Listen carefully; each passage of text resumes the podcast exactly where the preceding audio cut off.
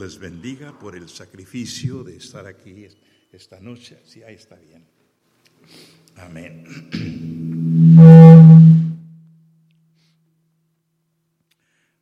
Amén. Gloria a Dios. ¿Me oyen bien así? Sí, ok, muy bien.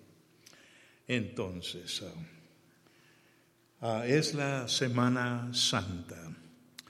Le llaman la Semana Santa, la Semana de la Pasión porque es la semana de actividad del Señor desde el domingo, que se llama el Domingo de Palmas, porque ponían palmas y ramas en el camino cuando Jesús iba a llegar a Jerusalén. Y todos muy contentos dicen que se gozaban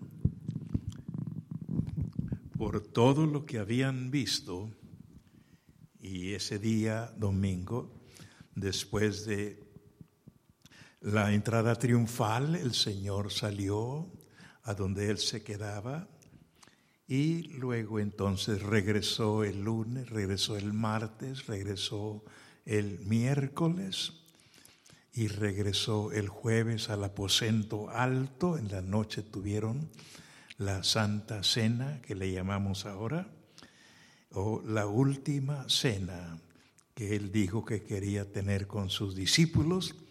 Era una cena tradicional en la fe judía y él la celebró. Y después de eso salieron de allí y el Señor se fue al huerto de Getsemaní o al jardín de Getsemaní. Y después de haber orado allí, vinieron y lo arrestaron y lo llevaron al concilio ante Pilato, ante Herodes, y para las nueve de la mañana ya lo habían condenado en un juicio que se ha considerado ilegítimo, y entonces ah, de allí lo azotaron, le quitaron sus ropas y lo azotaron cruelmente. Gente de la historia dice que los, las víctimas, las personas que azotaban, muchos de ellos morían ahí en los azotes. Y el Señor sufrió todo eso y después, tomando su cruz, lo llevaron para el monte que se llama el monte Calvario y ahí lo hicieron que se acostara y lo clavaron en una cruz.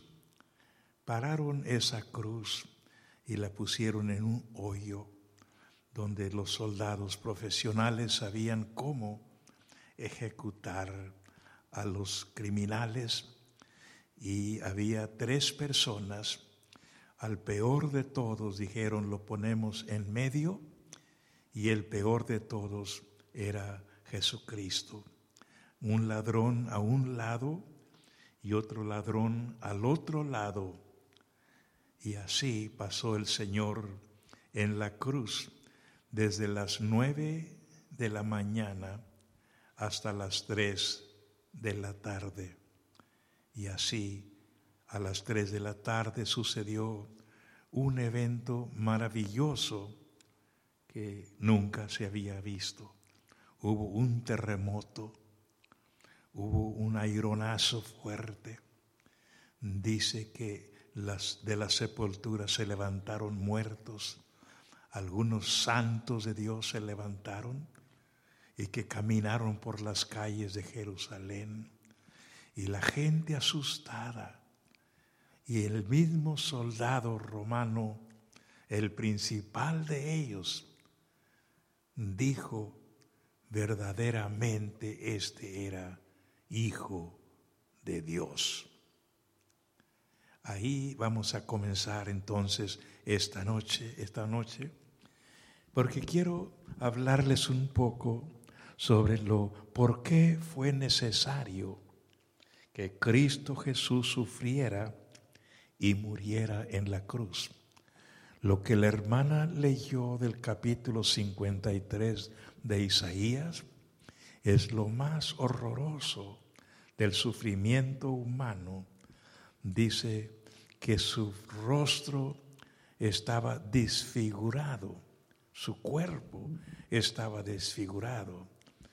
Y hicieron una película, habrá unos 10, 15 años, donde yo no la pude ver, empecé a verla, pero había tanta sangre. Era para mí, yo no puedo ver mucha sangre, me molesta mucho y preferí no verla. Y entonces se pregunta uno, ¿por qué fue necesario todo eso? Y vamos a, ver lo que dice aquí. Primero vamos a, la segunda pantalla, por favor.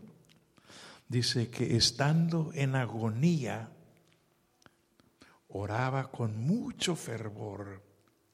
Su sudor se volvió como gruesas gotas de sangre que caían sobre la tierra. ¿Se puede imaginar usted eso? El que escribe esto es un doctor, es un médico. Él sabe lo que está hablando. Y el cuerpo humano no sangra por los poros así.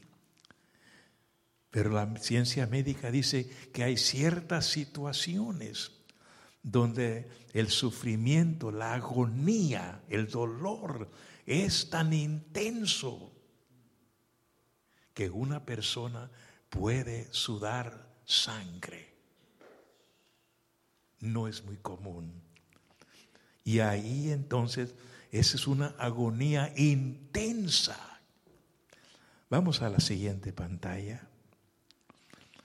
Le pusieron una corona de espinas yo tengo siempre una intriga, Sammy, con el canto que dice, con una corona de espinos. Y la Biblia dice una corona de espinas. Y yo he estado tratando en la gramática, ¿cuál es lo más correcto? ¿Espinos o espinas? Así que se las dejo para que ustedes la juzguen.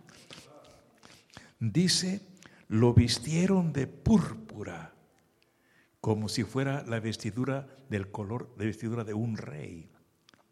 Y después de tejer una corona de espinas, se la pusieron en su cabeza.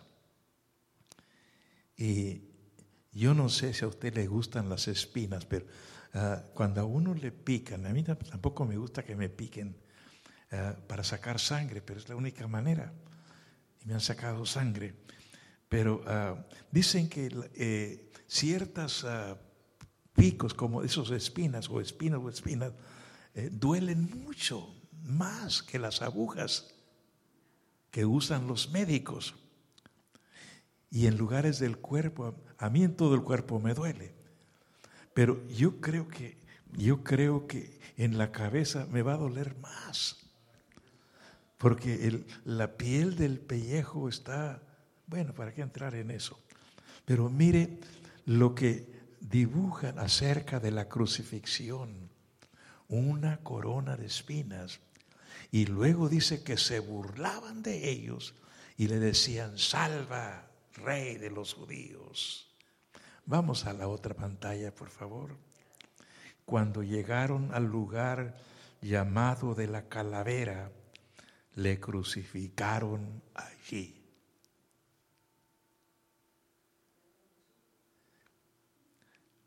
Los ah, clavos que usaban no eran clavos como los clavos que conocemos que venden en Home Depot. Esos eran clavos toscos, rudos. Y con eso y con un martillo le clavaron. Algunos dicen que fue aquí, se cree que fue aquí, pero otros dicen que fue aquí en la canilla. Yo le digo que en todas partes eso es casi para asunto de muerte, del dolor. ¿Por qué tuvo que pasar el Señor todo eso? Y luego estar colgado en la cruz. Muchos de los hombres eran fuertes, los que crucificaban. Y dice que algunos duraban un día, dos o más. ahí deliriando hasta que murieran.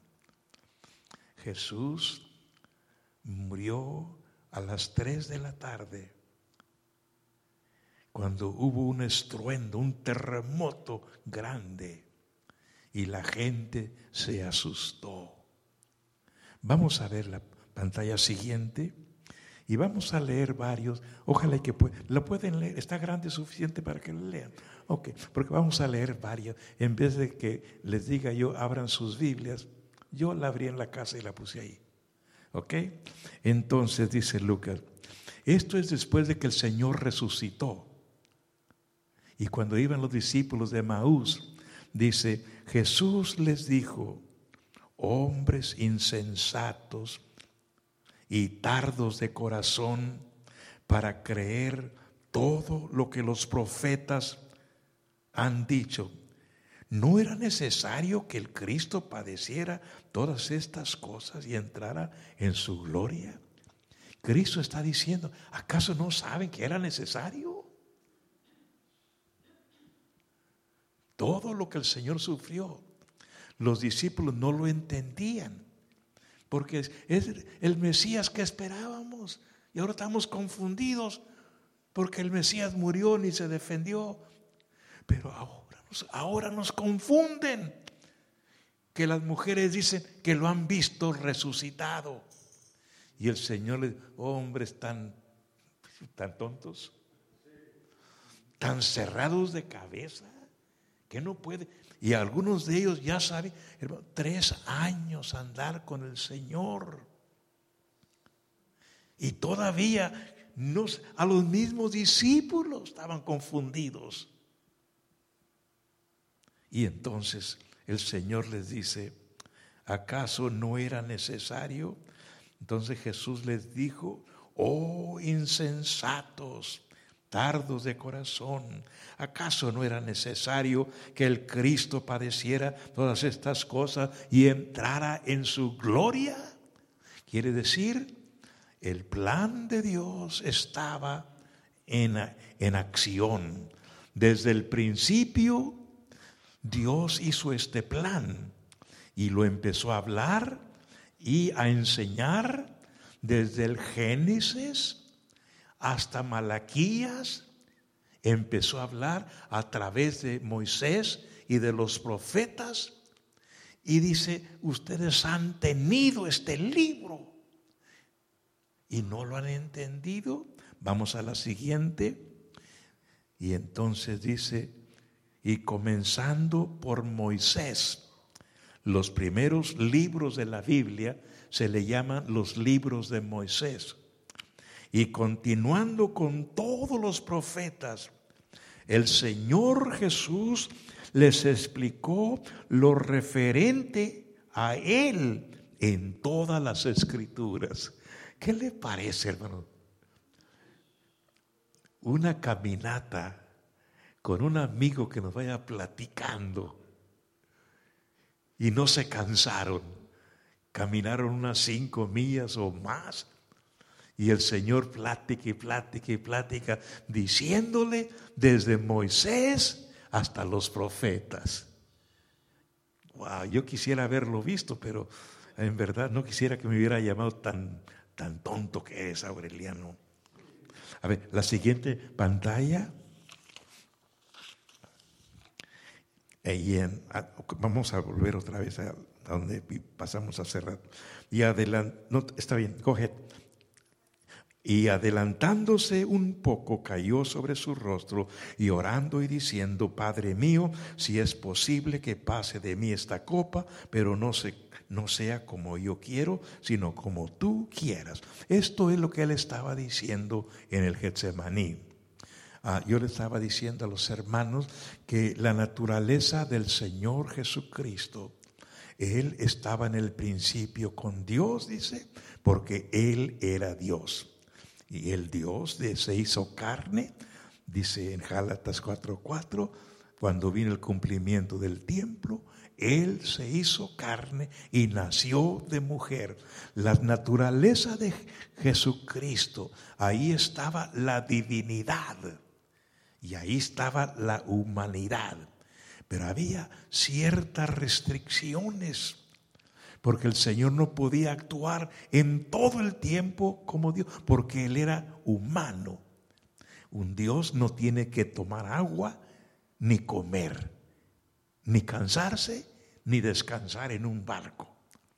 Pero Él, como hombre, se cansó. Pero como Dios, también ahí estaba. Ahora, ahí en la oración, Él está diciendo al Padre, Padre, ahí, como que estaba hablando, y dice, que pase de mí esta copa. Dice, pero no como, pero no sea como yo quiero. El hombre, Jesús, está diciendo, no como yo quiero. Vamos a la siguiente. Vino entonces a los discípulos y los halló durmiendo. Qué bonito es dormir cuando tenemos sueño, ¿verdad? Ay, Señor, cuando lo despiertan a uno que un... Bueno, y dijo a Pedro, con que no pudiste velar una hora conmigo. Velad y orad para que no entréis en tentación. El espíritu está dispuesto, pero la carne es débil o está enferma. Y eso nos pasa mucho a nosotros. Vamos a la siguiente página. Apartándose de nuevo, oró otra vez, por segunda vez. Y dijo, Padre mío, si si esta no puede pasar sin que yo la beba, hágase tu voluntad. Y vino otra vez y los halló durmiendo porque sus ojos estaban cargados de sueño. Vamos a la otra. Y entonces, dejándolos de nuevo, se fue y oró por tercera vez diciendo otra vez las mismas palabras, Padre mío, si esta no puede pasar sin que yo la beba, hágase tu voluntad. Dios, Cristo Jesús, entonces se doblegó completamente a la voluntad de Dios. Vamos a la siguiente. Lucas 25, 27. Entonces Jesús les dijo, oh insensatos, oh y tardos de corazón para creer todo lo que los profetas han dicho. ¿No era necesario que el Cristo padeciera todas estas cosas y entrara en su gloria? La siguiente, por favor. Next. ¿Por qué fue necesario? ¿Ok? Primero, Voy a dar unas dos, tres respuestas. La primera es por el grande amor de Dios a toda la humanidad. Dios es amor. No es que Dios contiene amor o que Dios simplemente ama. Lo que está diciendo aquí, Dios es amor. no puede menos que amar, porque es Dios. Una madre con su bebé, si nadie lo ama, en la madre hay un amor natural y no puede menos que amar. Un padre también, normal, conforme los planes de Dios tiene un amor natural y no puede dejar de amar.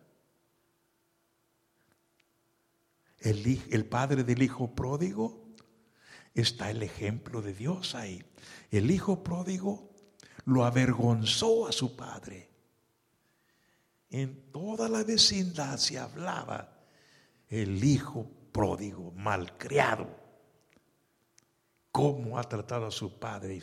Pobre padre. Y entonces el Padre, por lo que vemos, nunca dejó de amar. Él, desde que Él se fue, Él hizo planes. empezó a engordar un becerrito chiquito.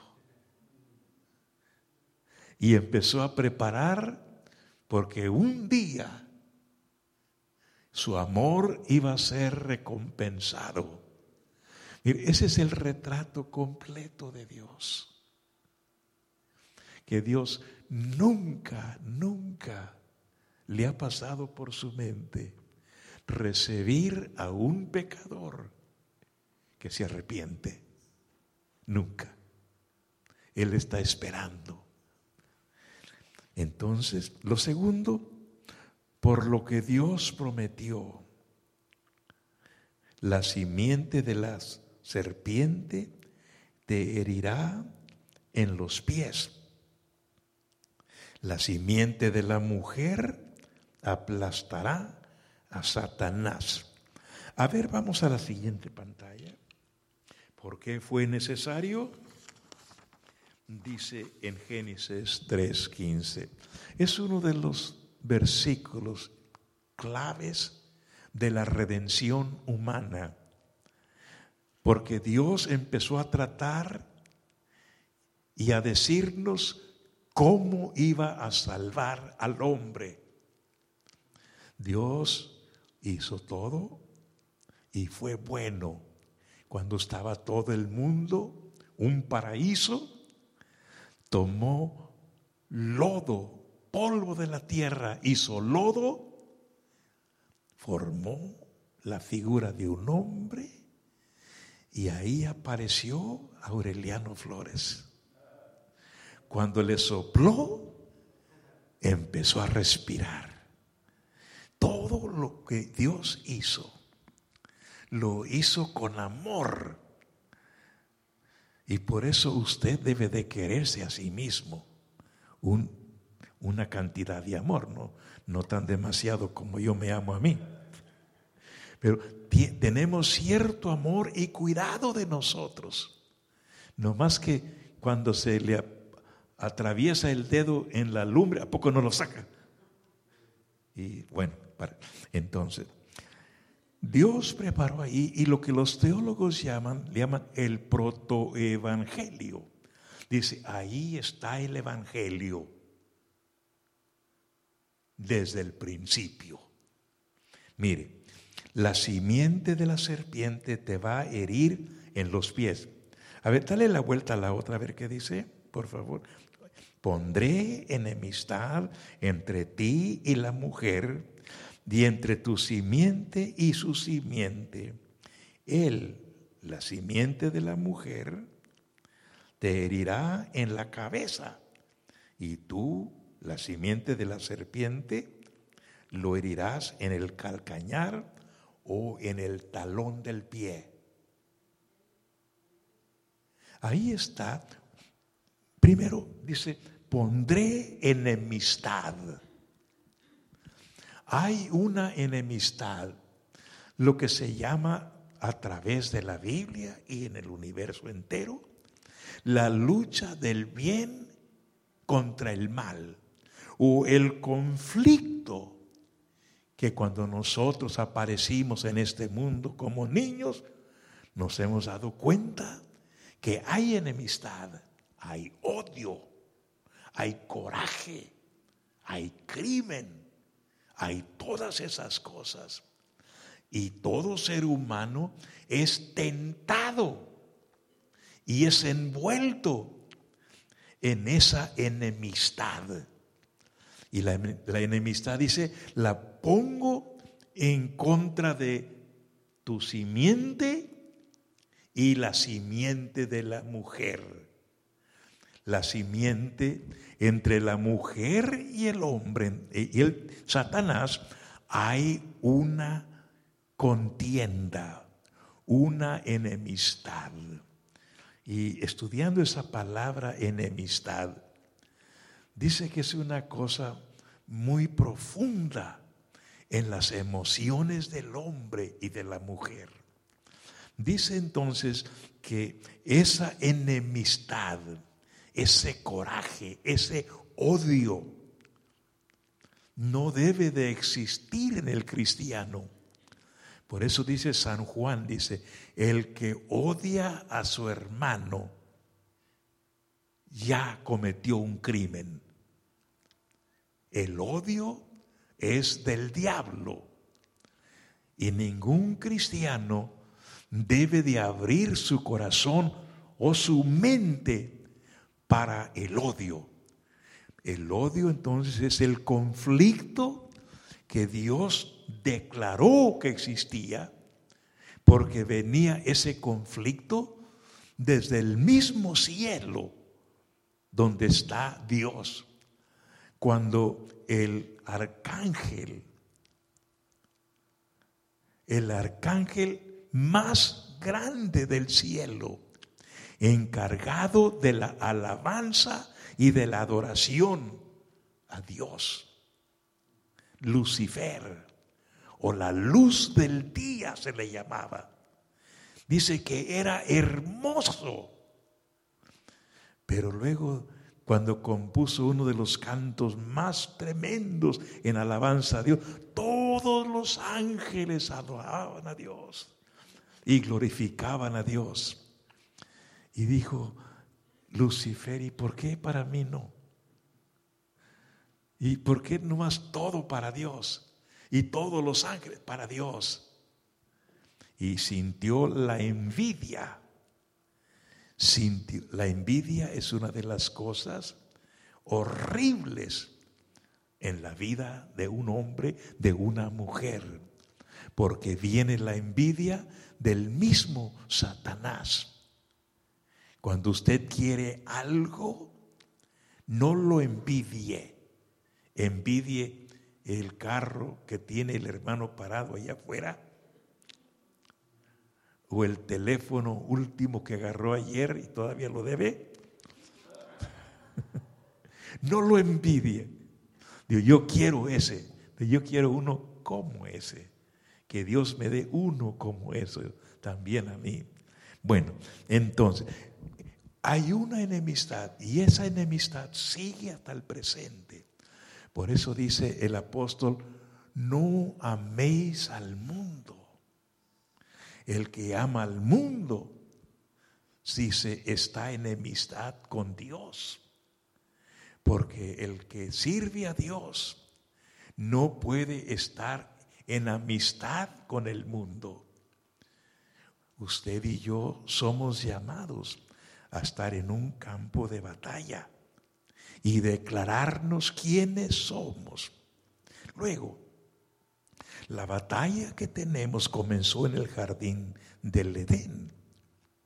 Y la batalla sigue hasta nosotros, hasta nosotros. Y el apóstol Pablo dijo en Efesios capítulo 6, dice, hermanos, no luchamos contra carne y sangre luchamos contra huestes espirituales, contra espíritus malignos que luchan en contra de Dios y en contra del hombre. Y por eso usted y yo debemos siempre de realizar que el diablo siempre está cerca de nosotros y usa la debilidad que tú tienes, que yo tengo, para atacarme. Y si no tengo debilidad, porque la sangre de Cristo me cubre, está esperando cualquier momento en que yo me disguste con una persona, con un hermano, para venir a meterme la enemistad y el odio. Hermano, cuando usted se encuentre que alguien no lo quiere, diga gloria a Dios. Y ámelo. Hermano, es el trabajo que tenemos. Bienaventurados sois. Cuando digan todo mal, mintiendo, oren por ellos. Porque el ataque no es del hermano. El ataque lo agarra el diablo, aunque el hermano lo diga simplemente, para cuando el diablo lo agarra, viene y lo tuerce, así como torció lo que Dios dijo, lo torció a Eva. Bueno, vamos a seguir adelante. Entonces, hay una lucha. Si usted es hijo de Dios, es de la simiente de Abraham, es de la simiente de Dios y tiene lucha contra la simiente de Satanás y todo espíritu maligno en este mundo. Transfondo del Génesis 3.15. Es una entrevista en el jardín y ahí está presente Dios, Adán, Eva y Satanás. Adán culpa a Eva.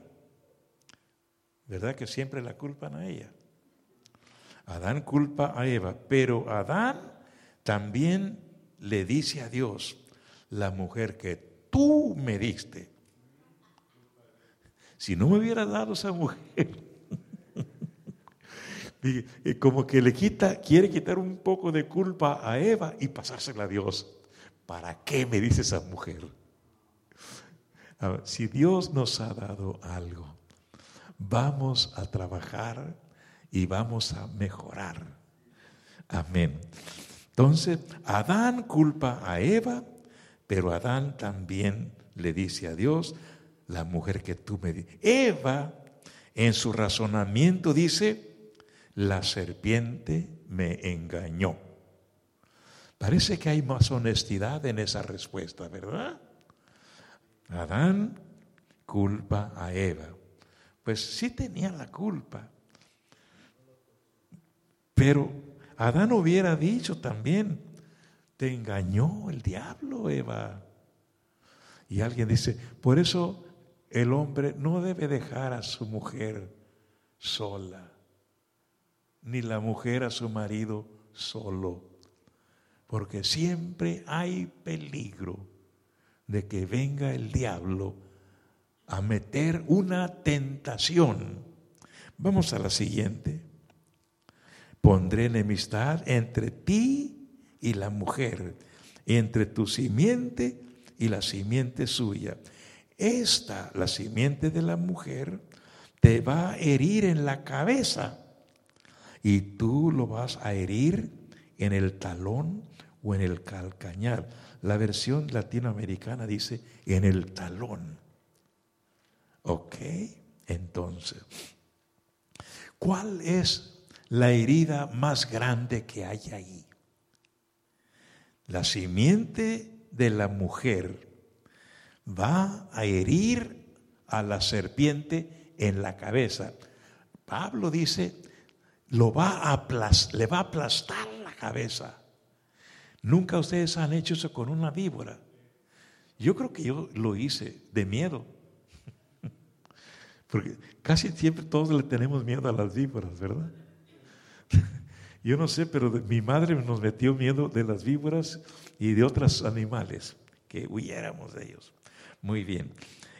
aquí está la guerra. Aquí está lo que Dios dice en Génesis dice, la simiente de la mujer va a herir o aplastar la cabeza de la serpiente. Y el pie de la simiente de la mujer va a aplastar la cabeza de Satanás. Ahí es donde está nuestra victoria. Ahí es donde está nuestro triunfo. Porque el diablo siempre, como serpiente, a usted que es hijo de Dios, hija de Dios, el diablo lo ha herido y quizás lo va a herir también a usted. Pero la herida que el diablo causa a un hijo de Dios no es de muerte es muy dolorosa. Es muy dolorosa cuando en el pie hay una herida. Yo puse ahí, dice que hay varias cosas que suceden, cómo tratar una herida en el talón. Sí, mira, Anaí, go to slide number 19. Jump to 19. cómo tratar una herida en el calcañar. Mire, primero, y usted los ve cuando los muchachos juegan en el basketball, especialmente en estos días que está la locura de marzo, le llaman a March Madness, ¿así le llaman? Sí, y algunos muchachos se, se lastiman, especialmente el talón o el pie. Y usted los ve que salen ahí cojeando y otros tienen que salir cargándolos, pero al rato vienen o más después vienen. Y lo que primero hacen, dice, reposo, para que reduzcas su actividad y no se apoye en el pie si puede evitarlo. Esas son la primera. La segunda, ponerle hielo, porque sin presión, ah, coloque sin presión una bolsa de plástico con hielo o hielo envuelto en una toalla y alterne 20 minutos hielo y 40 minutos sin hielo. Es lo que hace. Let's go to the next one, please. Next. Y luego, presión. Coloque un vendaje elástico en el área cuidándolo de no apretarlo demasiado. Número cuatro, elevación, siéntase, siéntase en una posición en la que puede elevar el pie por encima de la cintura para reducir la hinchazón y el dolor. Ok, vamos a aplicarlo eso a lo que el diablo hizo con Cristo Jesús, porque el diablo quiso destruirlo, matarlo o separarlo de Dios completamente. Pero la muerte de Jesucristo fue como una herida, lo que se había profetizado, una herida en el talón. Y luego, ¿qué sucedió cuando el Señor murió? Pues Él descansó tres días. Lo pusieron en la tumba y ahí descansó tres días. Luego, estos son médicos que están diciendo eso. Y luego la otra dice, pónganle hielo. ¿Y qué más frío que una tumba? La fría tumba. Así que como si le hubieran puesto hielo, ahí está el Señor descansando. Y la otra, coloquen un vendaje elástico en el área. Pues dice que lo vendaron. Vino José de Arimatea, lo enredó, lo envolvió bien, le puso perfumes y todo y se fue. Y luego dice, elévenlo, eleven su cuerpo. Y lo crucificaron. Ahí donde está la tumba vacía es una lomita. Y yo digo, pues también lo pusieron su cuerpo elevado. Y a los tres días, Él resucitó. Ya no cojeando, ya no herido. Mire, porque no, así como lo vieron la pintura en, el, en la cruz, y, ya no lo vieron así. Ya lo vieron con un cuerpo nuevo. Un cuerpo glorificado. Traía las marcas de los clavos, sí, para que nadie dudara que Él era. Y se levantó sin abrir la puerta y sin quitar la piedra. Quitaron la piedra para que la gente viera, no para que Él saliera. Cristo salió con un cuerpo glorificado. Amén. ¿Por qué fue necesario? fue necesario para cumplir toda justicia. Dios es justo. El hombre que pecare, eso morirá. Y entonces, cuando Cristo murió, Él pagó, no a Satanás, Él pagó como si fuera satisfaciendo, puso el depósito para satisfacer lo que la ley de justicia demanda. Todos decimos queremos ser justos o que se nos haga justicia. Vivimos en un mundo de ley y todos reclaman justicia. Todas las leyes que hay son para que se haga justicia. Y eso viene de Dios. Dios es justo y es justificador de los que en Él creen.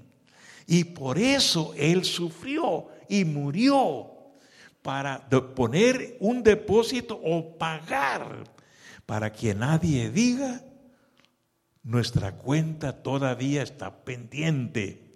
No, la cuenta fue pagada, completamente pagada. Hermano, es el mensaje más maravilloso que el mundo, el universo haya escuchado que todo está pagado y ahora puedes venir a Cristo. Mire, yo les pasé ahí un folleto del himno más famoso en las cruzadas de Billy Graham. No tengo las letras aquí, pero si me dan uno, a ver si puedo pasar por ella. Esta es una traducción en español que nunca la había visto hasta unos días atrás. Dice, eh, cada vez que Billy Graham terminaba de predicar, y ustedes lo oyeron muchas veces, empezaba el coro a cantar, tal como soy, just as I am, I come to thee, without one plea, just that you shed your blood for me. I come, I come to thee. La traducción más original para mí de eso es, tal como soy, yo vengo a ti, sin ningún reclamo, más solo que tú derramaste tu sangre por mí. Yo vengo a ti, oh Señor, yo vengo a ti. Y eso es el canto famoso que miles y quizá millones de gentes lo escucharon y muchos vinieron a recibir a Cristo en las cruzadas de Billy Graham, porque ese himno refleja la cuenta está pagada y todo pecador viene a Cristo, no por ningún mérito, sino solamente porque Cristo derramó su sangre por nosotros. Y por eso, sin saber todas esas cosas, yo vine a Cristo. Y por eso usted vino a Cristo, porque sin saberlo, la sangre pagó por sus pecados. Y el conflicto de los siglos que culminó en el Calvario, Cristo dijo, consumado es, terminado está, acabado está, pagado está. Venid a mí, todos los que estáis trabajados y cargados, yo los haré descansar. Pasen conmigo al altar un momento y vamos a gozarnos en el Señor, porque era necesario que Cristo sufriera para que tú estés seguro que tu salvación es segura y está pagada con la sangre de Cristo en el Calvario. Amén. Pasen unos momentos conmigo.